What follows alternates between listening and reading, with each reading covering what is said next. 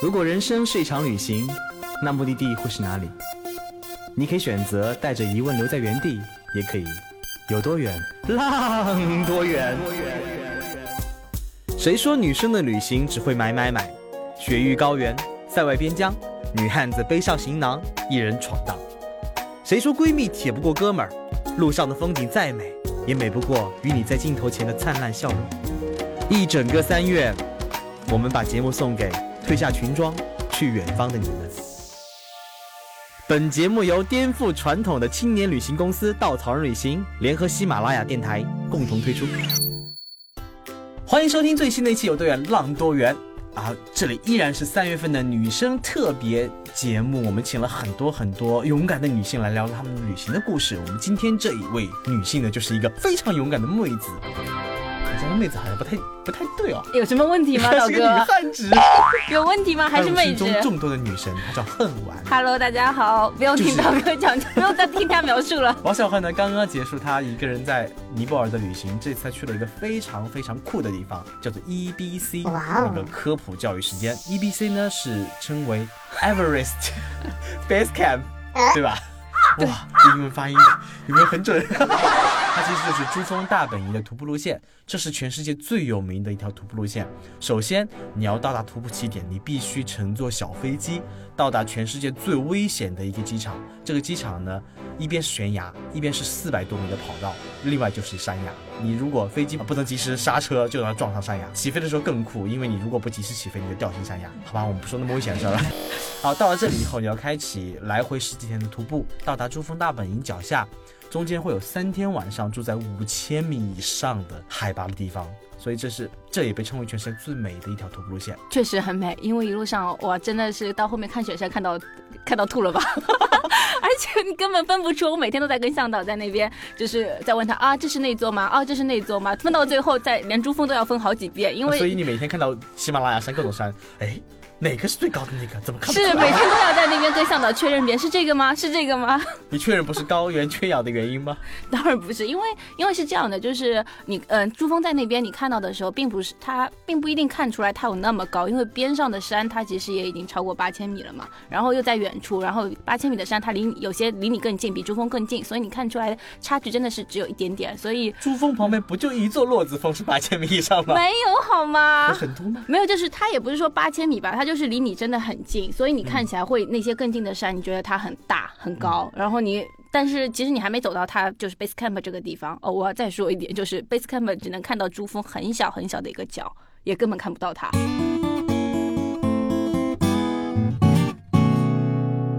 嗯，哎，所以这条路线在你心中长草长了多久了？啊、其实已经很久了，就因为喜欢徒步嘛，所以我一直觉得就旅行当中不能没有徒步。一场完美的旅行，它一定要多多少少带那么一点徒步。所以从刚不会让屁腿变粗吗？哎，不要这样好吗，道哥？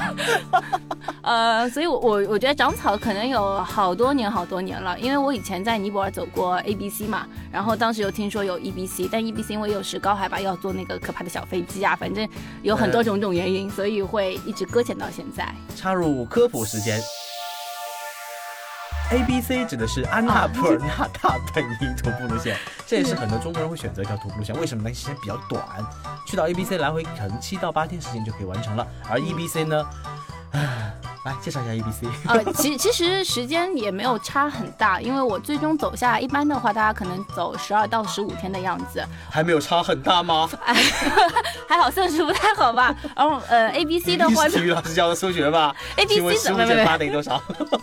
呃，哦，真的这样算起来的话，还差的有点大吗。是呢。但但但是我要说的是，呃，我走下来的话，因为是冬天嘛，所以我在去之前还是有一些犹豫的。冬天，嗯尤其我去之前要要跟老板请假啊，然后老板还跟我说：“你确定要走 A B C 吗？这个季节大雪啊，五千米以上啊，你确定吗？”我说：“哎呀，我之前走 A B C 也是两月份，也就那么多年前嘛，对吧？”他说：“A B C 啊和 E B C 完全两个概念。”我当时才才有点意识到啊，原来 原来是是差别很大的，所以我只能说那时候走之前其实只只是想走，并没有想太多，然后再慢慢开始做功课啊，做嗯、做攻略，然后发现嗯、一般可以走完的话，其实十二天，就从卢卡来，呃，从加德满都出发坐小飞机，然后再回到加德满都，十二天是一个比较基础的一个行程。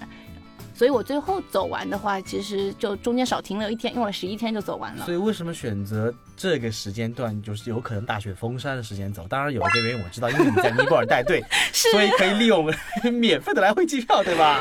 何止免费来回机票，还有一个，呃，怎么讲？一定要说吗？那个原因可以啊，就是就是是在假期用不完的。很多人想喷，想跳出这个那个那个话头来打你，我觉得。可是真的是用不完，所以为什么不能假期？就就你也知道，就很苦逼嘛，上平时上班，然后有各种调休啊，有各有各，因为我们各种调休，就因为平时用的假期全都是在加班，用加班的假期来调休，然后等到年末要清假的时候，发现我靠，我还有三十几天的假，那该怎么办？十几天啊！这里要那个做一个小广告，稻草旅行每年第一天就第一年就有十五天年假，每多一天，每多一年多一天。是我我这叫什么样的公司？到底是？是啊，所以假用不完嘛，所以而且就是尼泊尔这个国家我也特别喜欢，然后这次又去带队，带了也是带了一条徒步路线，所以我觉得蛮适合我的。然后带的徒步路线带完之后，我就想剩下肯定也要在那边再玩一玩嘛，到底去哪里？然后还有一个比较关键性的原因是，呃，前阵子放的那个《绝命海拔》嘛，然后《绝命海拔》也就是拍的拍的那一段就是风景，尤其是呃说出来大家不要不要怪我肤浅了，就是尤其看到他那个吊桥，就是进呃徒步中间要经过好几座吊桥，他。从航拍的角度的话是非常壮观的，因为下面就是悬，就是很深很深的峡谷，所以我当时是被这个吸引，我想，哎，正好趁着这个机会，那就去一次吧。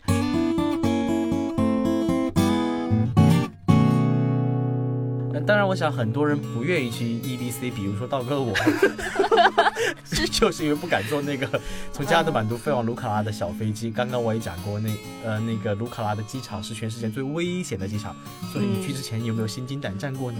啊，其实我是心寒。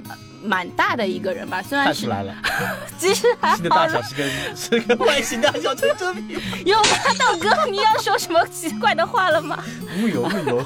呃，我去之前其实还好，倒也没有觉得特别紧张。呃，因为嗯，虽然说是比较特别的一个机场，全世界有，我还特意百度了一下，到底有多大危险。像道哥刚刚说的，嗯，坐的时候我就抱着一个就是体验的一个感觉，因为从来没有坐过这样的小飞机。其实并不是我自己觉得紧张，很多时候可能是外界的声音，还有最身边的那些朋友。有告诉你的那些话会让你觉得更紧张。呃，买了机票也挺简单的，但上了飞机，我有一个感觉，就是它飞机真的好小，然后很简单，很简单，应该就二十个人左右吧。对的，二十几个人。然后，嗯，它呃，机场也特别的简单。本来尼泊尔的国际机场也是被列为好像是全世界倒数十十位机场之一吧。尼泊尔的国际机场普及一下，它是中国援建的。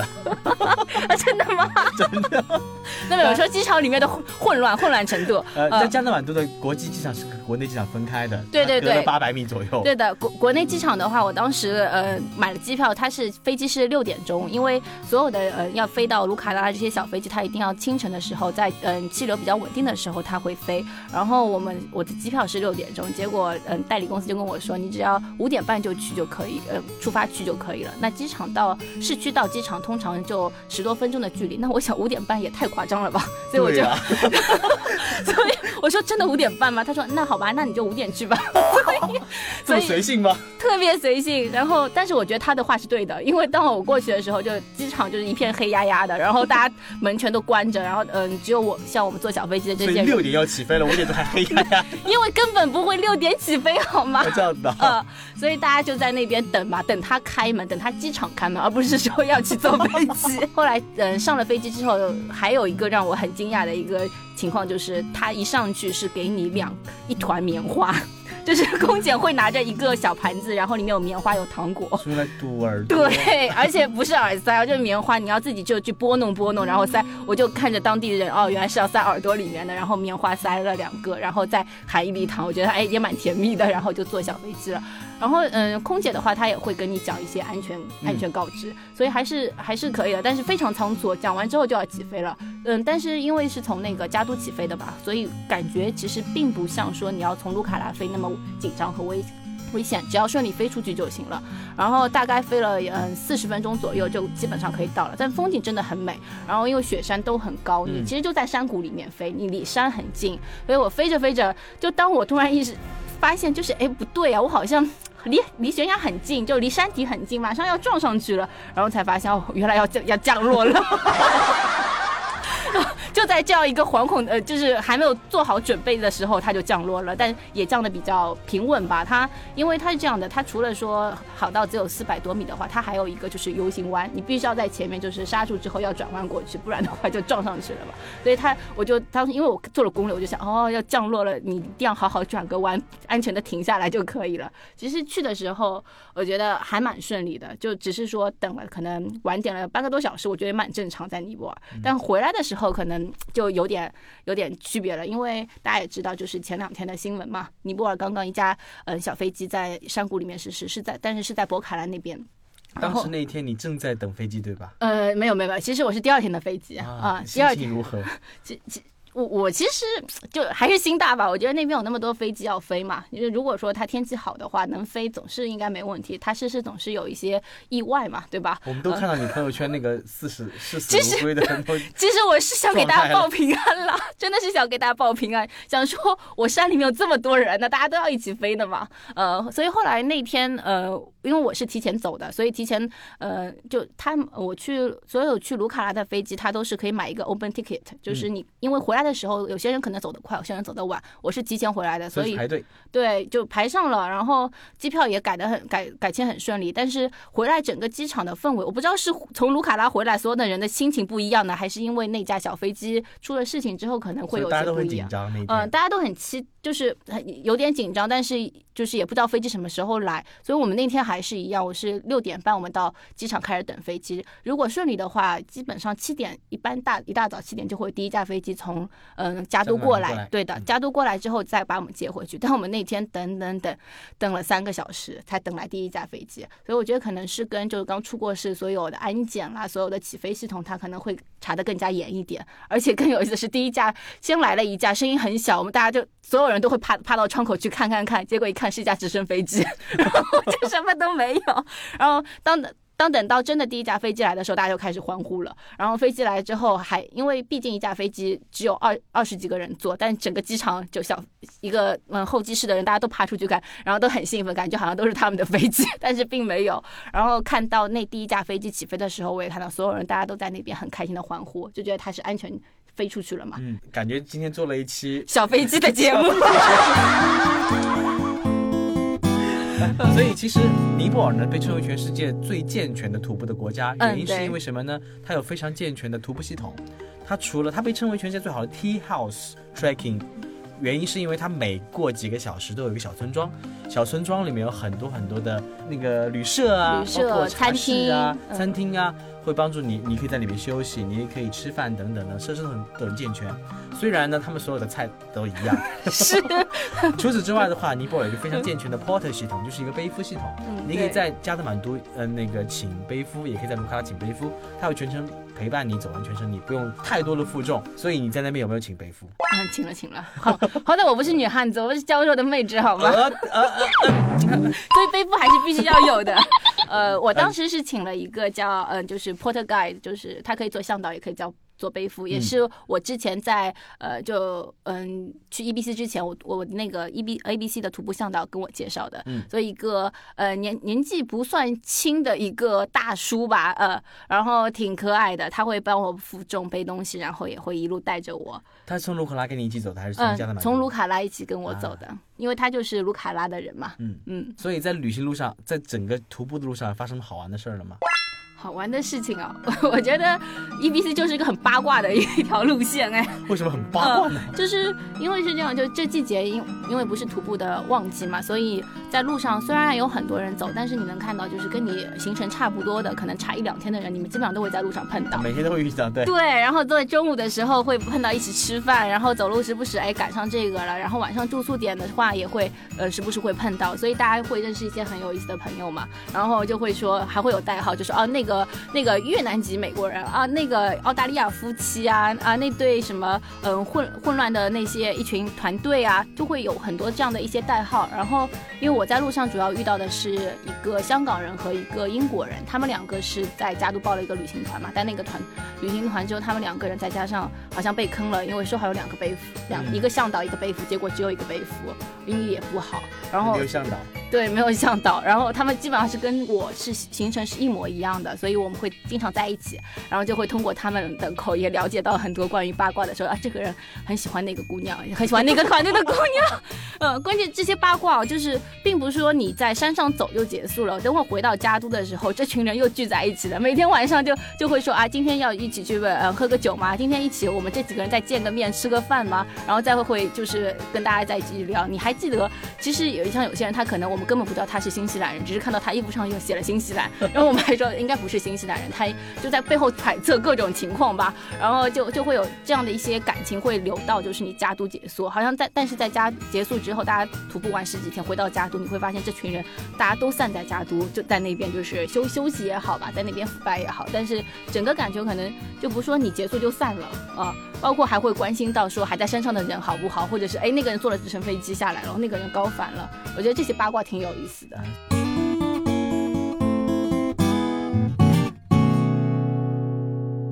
所以在尼泊尔的喜马拉雅山区徒步呢，其实它并不像很多人眼中那种每天要赶很多路啊，走很长时间的。嗯，是的。他每天徒步可能就几个小时时间，大量的时间又没有电视，又没有娱乐，又找 八卦了。对的，大家晚上就围着火炉在那边聊八卦。聊聊天。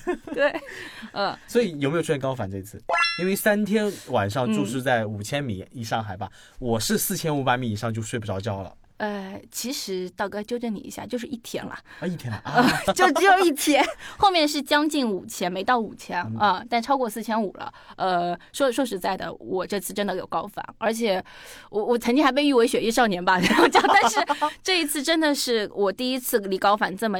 近，而且嗯，头很痛很痛。在我最后一天要去 E B C 的这一天，从早到晚上，这天徒步时间的话，其实也还好。上午走三个小时，下午在照理的话，下午是三到五个小时往返那个 E B C 的大本呃 base camp 嘛，这个地方。所以就嗯，海拔是从五千，呃，是从四千四，然后到我们中午要晚上要住的地方五千一，然后再到那个 base camp 的话，是我有五千四的海拔。所以这也不是我去过最高的。